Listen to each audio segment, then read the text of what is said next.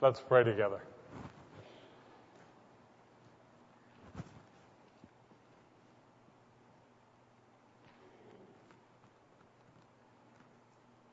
Father, thank you for the opportunity you give us Sunday after Sunday to come together in a formal worship service. But more than that, Lord, thank you for the opportunities we have throughout the day, every day of our life, to stop and thank you and praise your name. You're a God, if we take the time to look and notice, who's working in our lives day in and day out. You have chosen, dear God, to create a path for us, and you clear that path. And when there's an obstacle, dear Lord, it's because you've allowed that obstacle to be there and you're going to use it to your own end. And then, Lord, when it's clear sailing, when things go really well and we're excited about how easy life has gotten, you're the one who's caused that to happen also. Help us, Lord, to understand what you're doing in our life. And help us to give you the praise and you the glory. And Lord, when we get down on ourselves or down on somebody else or we find ourselves discouraged, I not only ask you to forgive us, but I pray, dear God, that by the power of your Holy Spirit, we'd be reoriented and get our focus off of ourselves and get our focus off of the things around us and get our focus back on you. And then we will see ourselves and we will see life so differently. Please, Father, help us. For we have a tendency day after day to stumble. And your intention is for us to walk in your spirit and experience that grace daily. Father, every Sunday I stand in this pulpit and on behalf of your people, I call out and I ask for renewal in our land and around the world. And Father, there's personal renewal going on all of the time. In places far away with people that we will never meet, and with people in our life that we know and have contact with. And you're working your purpose out, Lord, in their individual lives. We long for a time when our nation would be surrendered to you, when people throughout this land would turn to you and trust you and believe in you, when we'd see people coming to faith and having their eternal state secured with you. How wonderful it would be if some of the things that are so destructive in our society would disappear because people would see that we need to make them disappear. If entertainment would be joyful and family oriented and cause people to relax and enjoy it. If conversations and parties would be a time of friends getting together and not having to have an inducement to find fun and joy, but instead, Lord, just being together with you and with them. Lord, we need renewal in our personal lives and we need renewal in our country. And we know, Lord, if you choose to do that, that you'd even use folks like us to invite people to events, to get people to come with us.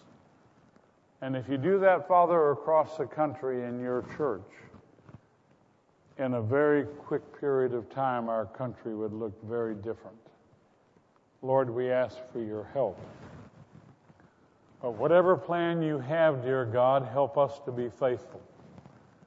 Help us to know that we have opportunities all around us to share Jesus Christ with other people and to be a living witness about what it means to know Jesus. Father, we have a great many missionaries spread throughout the world, as do other denominations and other groups. They live with the day in, day out challenges that we all face, and then they have cross cultural challenges, some of which seem like they're almost impossible. hostility toward them, isolation toward them because of who they are and the one they serve. Father, we lift our missionaries up to you and ask your blessing on them. And pray at this moment and the moments to come that through the peace of your Holy Spirit, they would feel your presence and be reassured of the purpose that you've called them to. Lots of other folks are in the helping business, Lord. Those in the military, those who serve as firemen, those who are involved as police officers, those who work in our hospitals, and the list goes on and on. I pray, dear God, that you would encourage those who are helping others and that you would keep adding to that list. I thank you, Father, for the way you minister to us and the way you love us. I thank you for your church, and I thank you for what goes on here because of you. And I pray your blessing on us as a group and on us individually. I know, Father, when we come together on Sunday morning, there are some who are facing all sorts of ailments, others who are recuperating, and yet others who are experiencing tension and pressure in their lives. I pray before we leave this place that we might take all of those concerns and gently place them at the foot of the cross, knowing that you love us and that we belong to you and that you're going to help us day by day. Father, thank you. Thank you for your love as expressed through Jesus Christ, our Lord and our Savior. In Jesus' name, amen. I invite you to open your Bibles with me to Paul's letter to the Philippians. We're going to go to the fourth chapter today, and we're going to pick up with the tenth verse.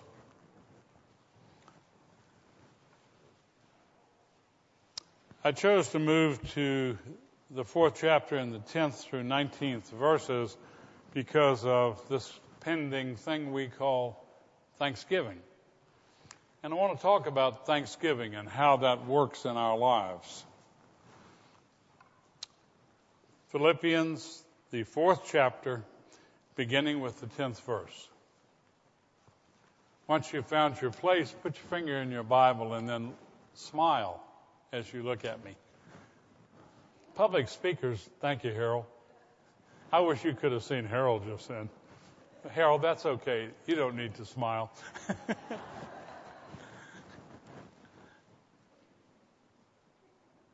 Let's pray together.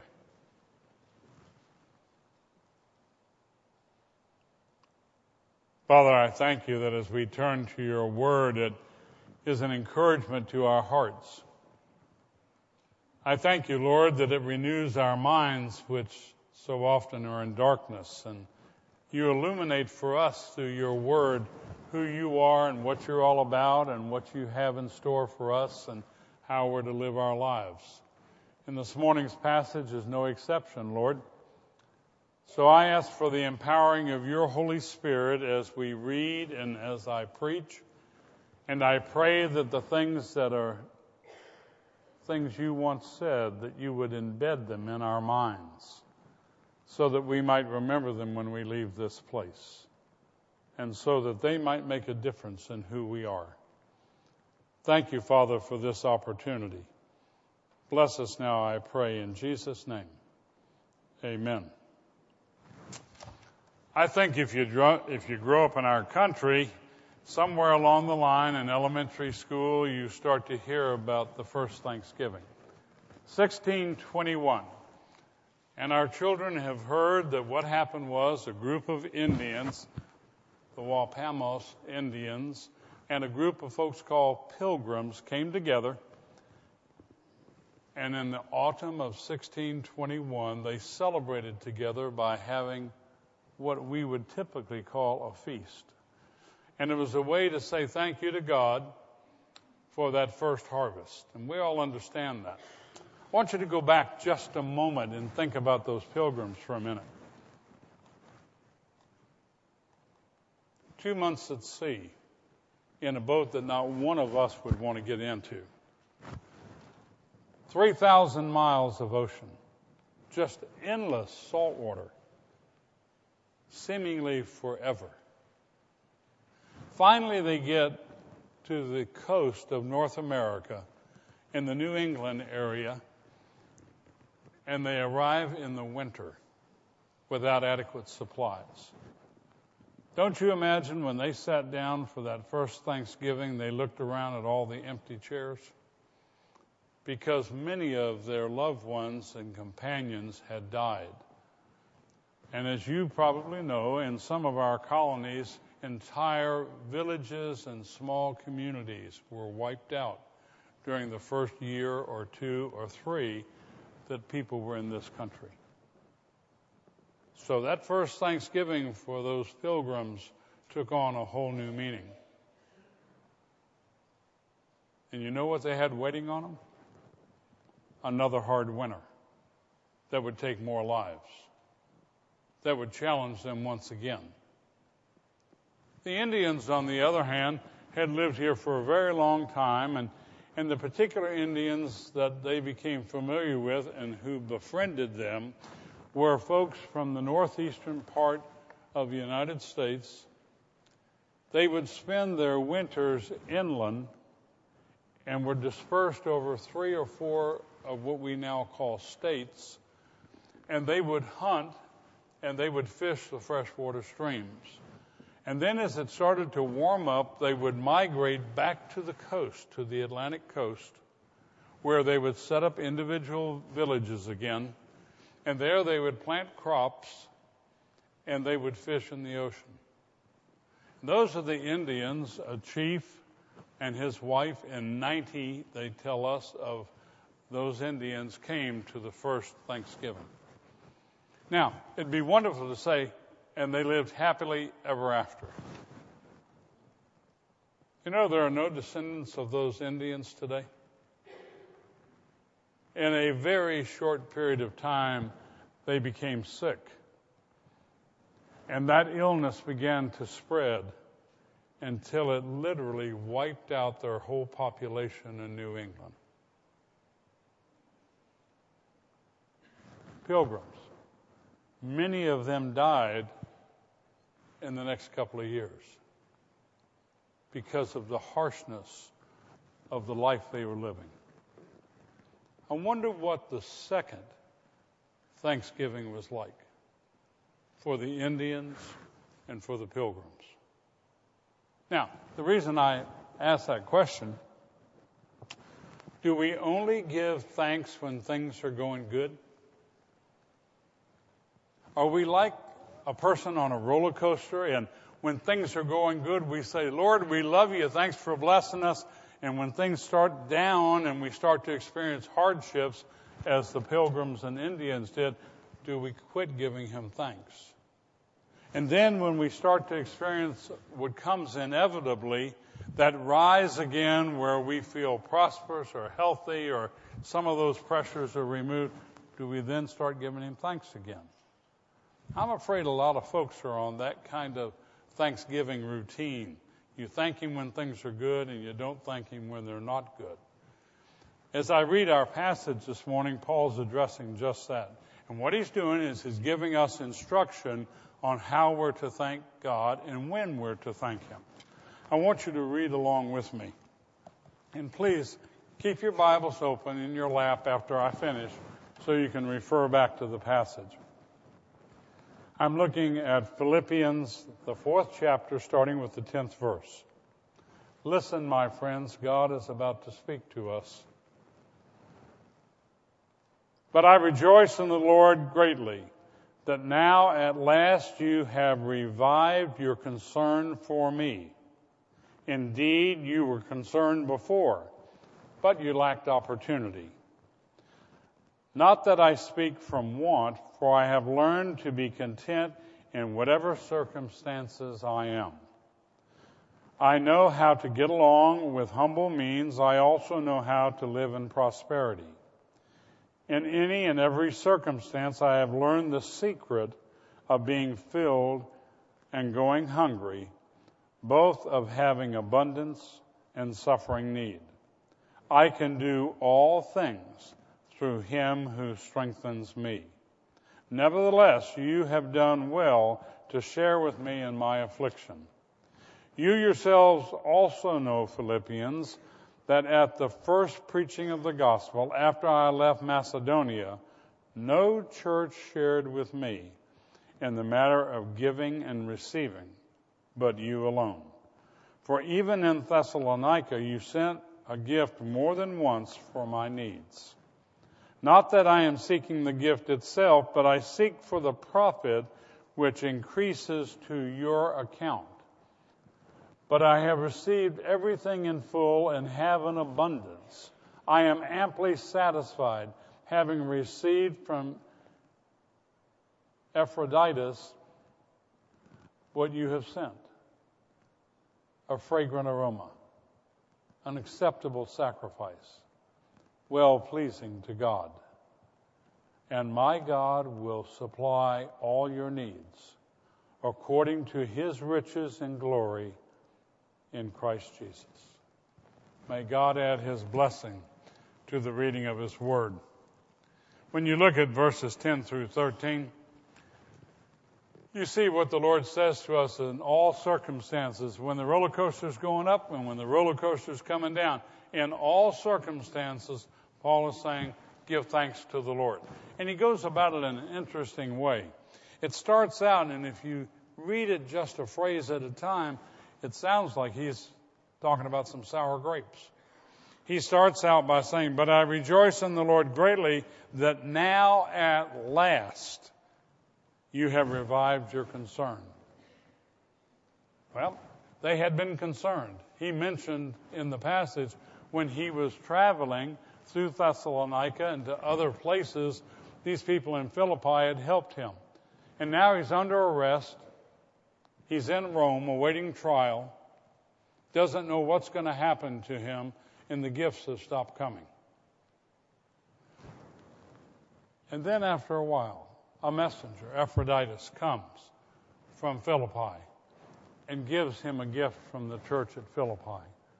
And he now says, I rejoice in the Lord because at last you've revived your concern. You've started that practice again. You know, you can read that phrase and you can hear a lot of people around us today. A lot of people who complain a lot. I don't have what I want. I don't get what I want. People aren't thinking about me. I feel so cut off from other people. And that kind of reoccurring concern becomes the focus of a lot of folks' lives. And then when somebody does a kindness toward them, it's almost like, well, you finally got back around to it. And you can almost hear this reoccurring theme that says, I've been deserving all the while. Where have you been? Why haven't you been helping me?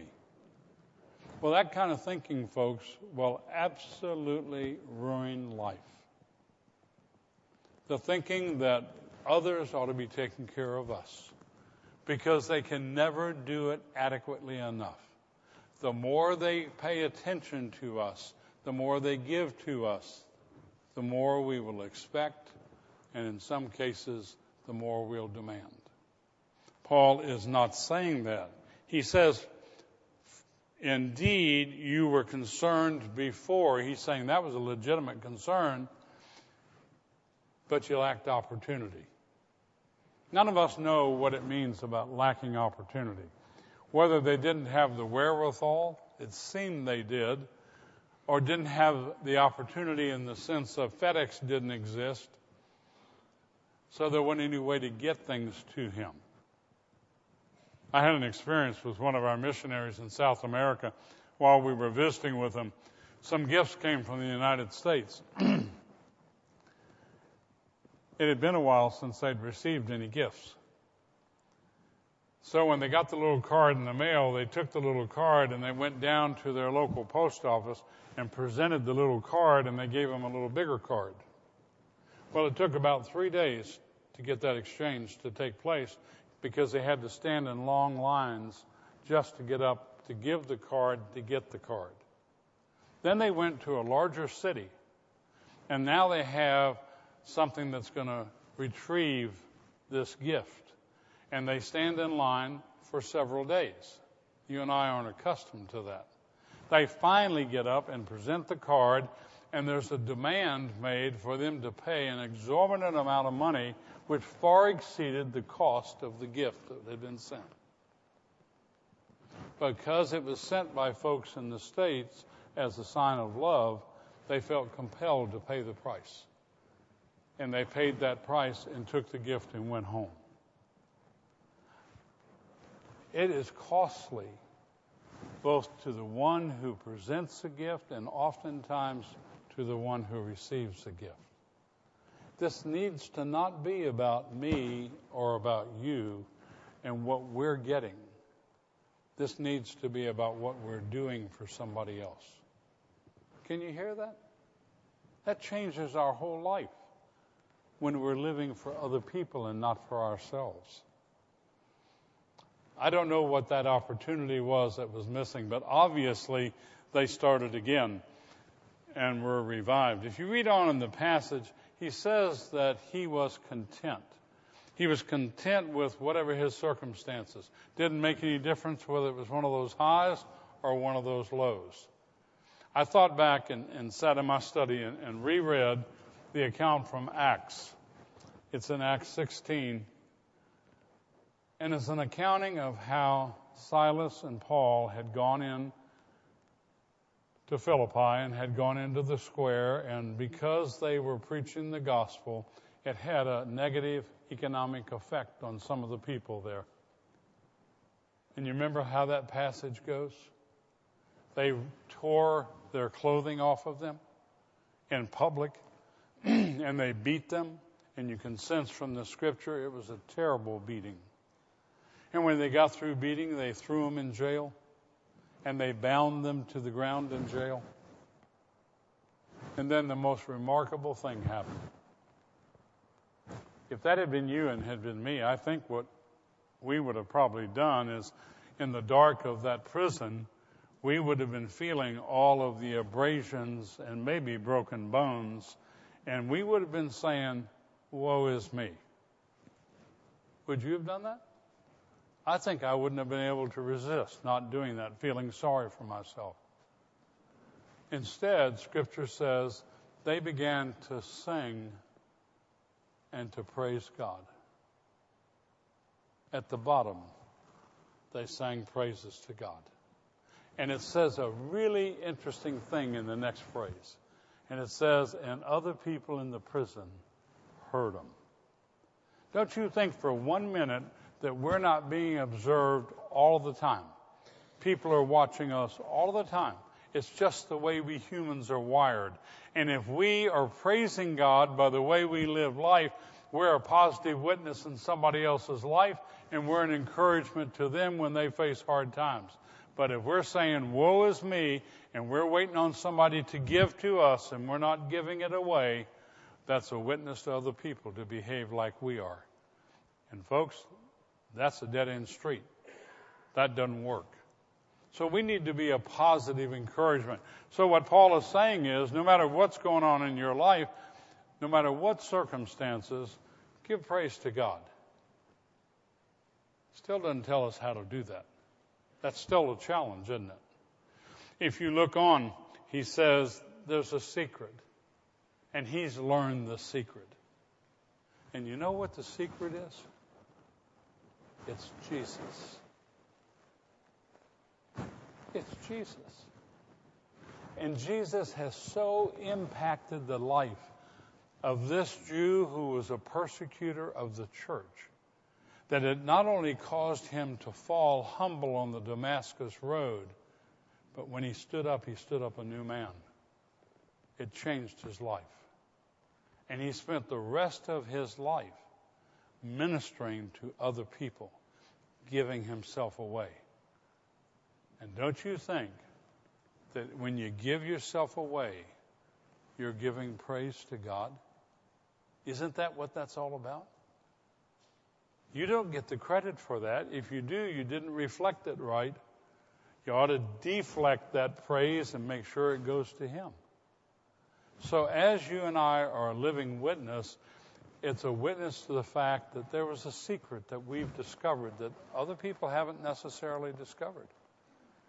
And that is that Jesus really, really is the one we have a personal relationship with. And we serve him as the risen Lord and the risen Savior. Hang on to the secret. It's a secret if you know Jesus that you already have in your possession. And it can modify the way you live life. If you look down at 14 through 18, he says there are some specific circumstances that we need to give praise in. There are times when things are really tough, times when there are doubts, and times when there are questions about what's going on and what's going to happen to us. And here he is, Paul, sitting in jail, waiting to find out what's going to happen to him, whether he'll live or die. So he writes this and he's saying, but give praise all the time. There's a lady, Amy Robach, who is on Good Morning America, or has been, and I understand is about to return to the air. In the last 30 days, she's had some really roller coaster experiences. Her producer came to her apparently back in October and said on the morning show, We're going to bring someone in who's going to do a mammogram. Would you be willing to have that done live? And she agreed to have that done. They ran the test on her on live television. I don't think anybody was really thinking about getting the results of that test. That wasn't the purpose. The purpose was to air that and to encourage other people. Well, the test results did come back to Amy, and she was told that she had breast cancer. Not in one breast, but in both. And within 30 days, she was in the hospital, and she had radical surgery. And while they were doing the radical surgery, they discovered some additional malignant cancer. Since she has gotten out of the hospital, they have discovered yet some more. She made an interesting statement. Now, her roller coaster is at the bottom of the hill when you get that kind of news.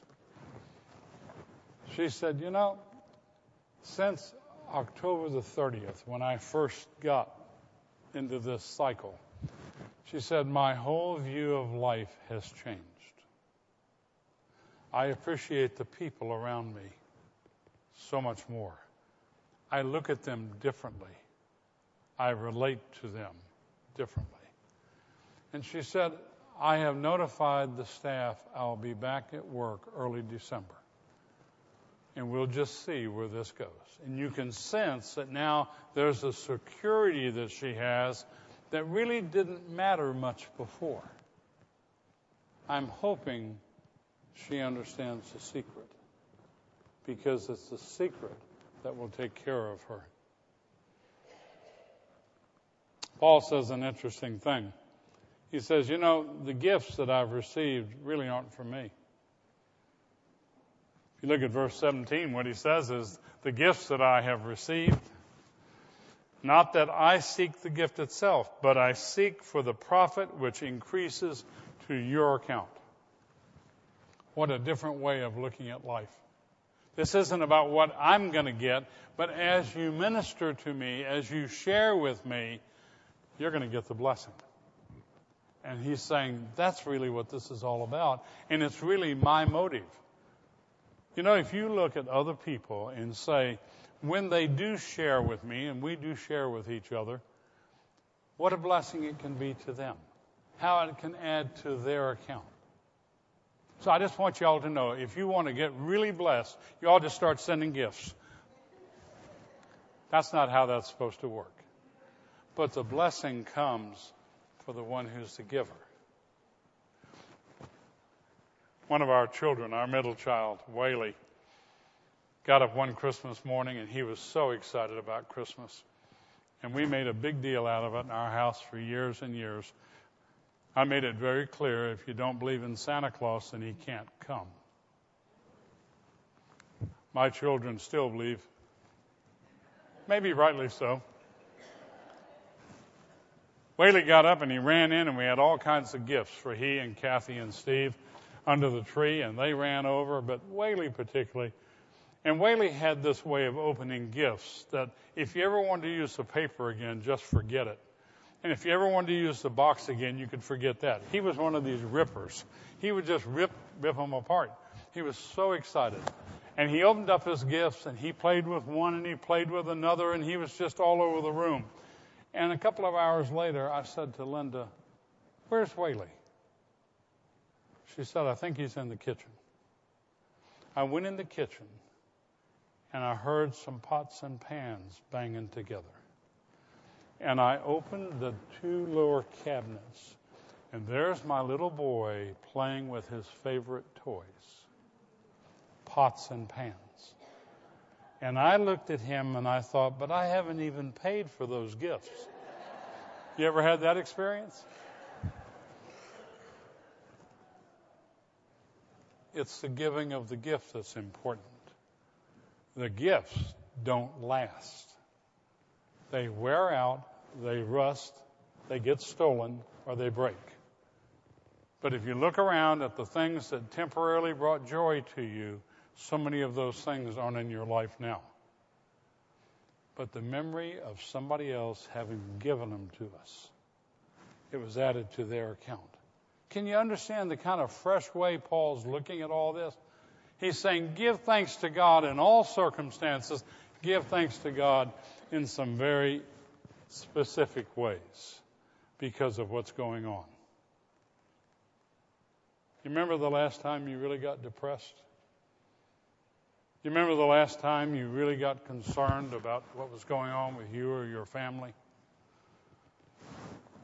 It has a way for some people of snuffing out our prayer time. It has a way of taking the joy away from us. And I hear Paul saying, it doesn't have to be that way. So be good to yourself. When things look so dark, Know that God is involved in your life and He's using even those things to bring you closer to Himself. Paul learned the secret. And now it's our turn. It's time for us to learn. And Paul says to us, and you know one of the other benefits is when we start to mature like that and we start to understand how to give and receive gifts, and how to give thanks in all circumstances, it pleases God. You know why it pleases God?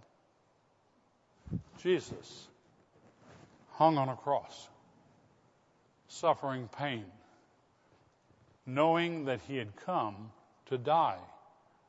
So there was no calling on the legion of angels who could have freed him like that. Instead, he hung there. And instead of thinking about himself, he thought about the people hanging next to him and got involved in dialogue and reassured one of those men that he would be in paradise that day. You remember that? Getting outside of himself and not thinking just about himself. You remember another thing that happened? He looked down and his mother, Mary, was standing there. You remember what he said to John? This is your mother. This is your son. What he was saying was, take care of my mom. When I'm gone, you be there for her. And saying to his mom, and let him be your son. Not thinking about himself. And yet his pending death was so imminent. And he was thinking about us. That's why he was on the cross. If he had been thinking about himself, he wouldn't have allowed them to put him on the cross. But he was concerned for us. And Scripture so beautifully tells us that what Christmas is about is the gift of the Son of God who came not to live, but to die. Because our sins cannot be dealt with any other way except through his atoning death. So he goes to a cross and he dies on a cross, which is the fulfillment of his coming. And then by the power of God, he's raised from the dead and ascends into heaven and has told us he's coming back again to get you and to get me. Amen? That's what's going on, folks. So when your roller coaster gets to the bottom, give praise. God hadn't checked out. And when it gets at the top, give praise. It's going to be like that for eternity. Isn't that beautiful? I think Paul has, through his own human experiences and certainly with the help of the Holy Spirit, has come to the point that he understands. He understands the secret and he's learned it. If you look at the 19th verse, why give thanks to God? He says, And my God will supply all of your wants. Whoop. Is that what that said? That's not what that says. All of your needs. That's the assurance. I was asked to preach in a church in Romania, a Baptist church. And if you get into the western part of that country, that land was all, it's called Transylvania and that whole region was annexed from Hungary. So the population is mostly Hungarian. I was invited to preach in a Romanian Baptist church at 11 o'clock on Sunday, and I was told there will be no Romanians there. I said, Who will be there? They said, Hungarians. I said, If it's a Romanian church, why will there be no Romanians? They said, It's very simple. There are 150 members of that church who built this very nice, like we would have, two story building, and it would seat over 900 people. So it's a pretty sizable facility. And they said to me, what happened was the Romanians built this facility and they were worshiping here, and this Hungarian Baptist church didn't have facilities. They came to people they really don't want to be around. And they worked out a deal where the Romanians, the smaller group who owned the building, would go to an early worship service, and 900 Hungarian Baptist Christians would fill the sanctuary at 11 o'clock and then they would flip those two with Sunday school and worship. I preached a powerhouse church, people who loved the Lord, who'd been living under absolute communism, and who now had a new degree of freedom. They told me something else about those folks. They said that for 10 years, that arrangement had been going on. And over that 10 years, the Hungarians, who were the renters, had bought a piece of land. They had built a magnificent building, even larger than the building they were using on a rental basis. They got down to where they had finished all the work on it, and if you've been overseas, particularly in Eastern Europe, people pay as they go. So you'll see a wall go up, and months may go by before the next wall goes up they have to have the money, cash money, to buy the material and to pay for the labor, and they do a lot of their own labor. Well, these Hungarians had gone out, bought land, and built this magnificent building. They went down to get their final permit, and that meant they could worship in their new building and they could get out of the Romanian building. The inspector said the peak of your building is a few inches too tall. It doesn't meet code. There's no legal recourse. In a communist nation, when they speak, you've had your day in court. They brought bulldozers in and bulldozed a brand new building. They hauled all of the debris away and they took the property from these Christians and gave it to the city, and they made a park out of it. The Hungarians Go back to the Romanians. When I was there, they were back in a rent using this other space. How do you give thanks for that? You know, they were happy people. You know why they were happy? They found their contentment in Jesus, not in the things of life. And you and I have been so inundated by a materialistic society, every one of us, that I wonder if things really got tough. You think we could find joy and give thanks to the Lord? My daddy's generation, those men and women were made out of steel. Are we? We're not the Christian nation we were then. It's all about our personal walk with Jesus.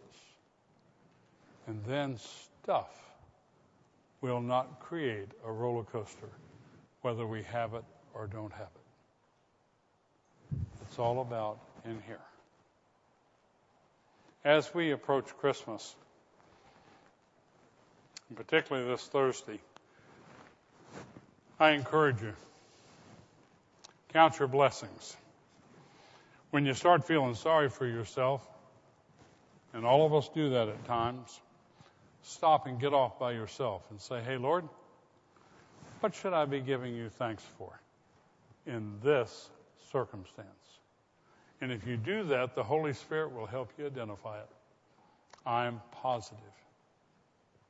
Because God has not checked out on us, He's involved in every part of our life. Can you all hear? Golly, He wants something beautiful for us. And He keeps telling us about it. So you take it and you live it and trust Him. Let's pray.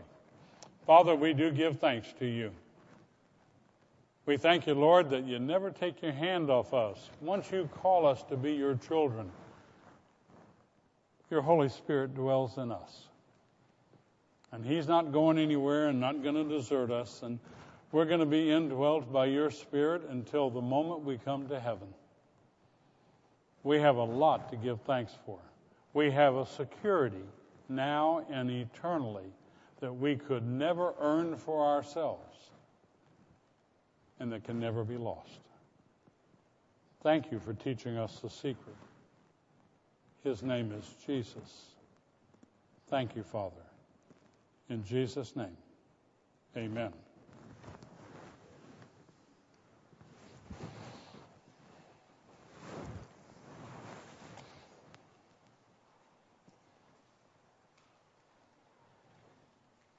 Have you all um,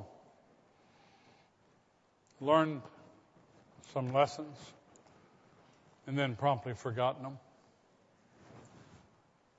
Is that kind of a common experience for all of us? You have those enlightened moments where God says, Let me explain to you how this is going to work. And you say, I got it. And then something happens and you don't have it anymore.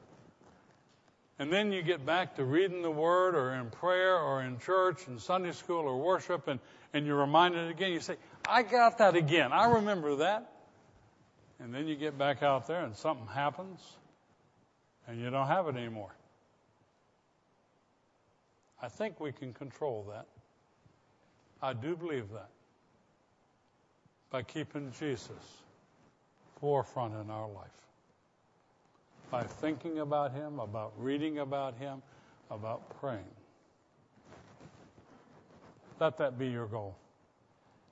And enjoy the peace that comes from knowing Jesus Christ as Lord and Savior. God bless you, and God keep you, and may His face shine on you, and may you smile because God really loves you. In the name of the Father, and the Son, and the Holy Spirit.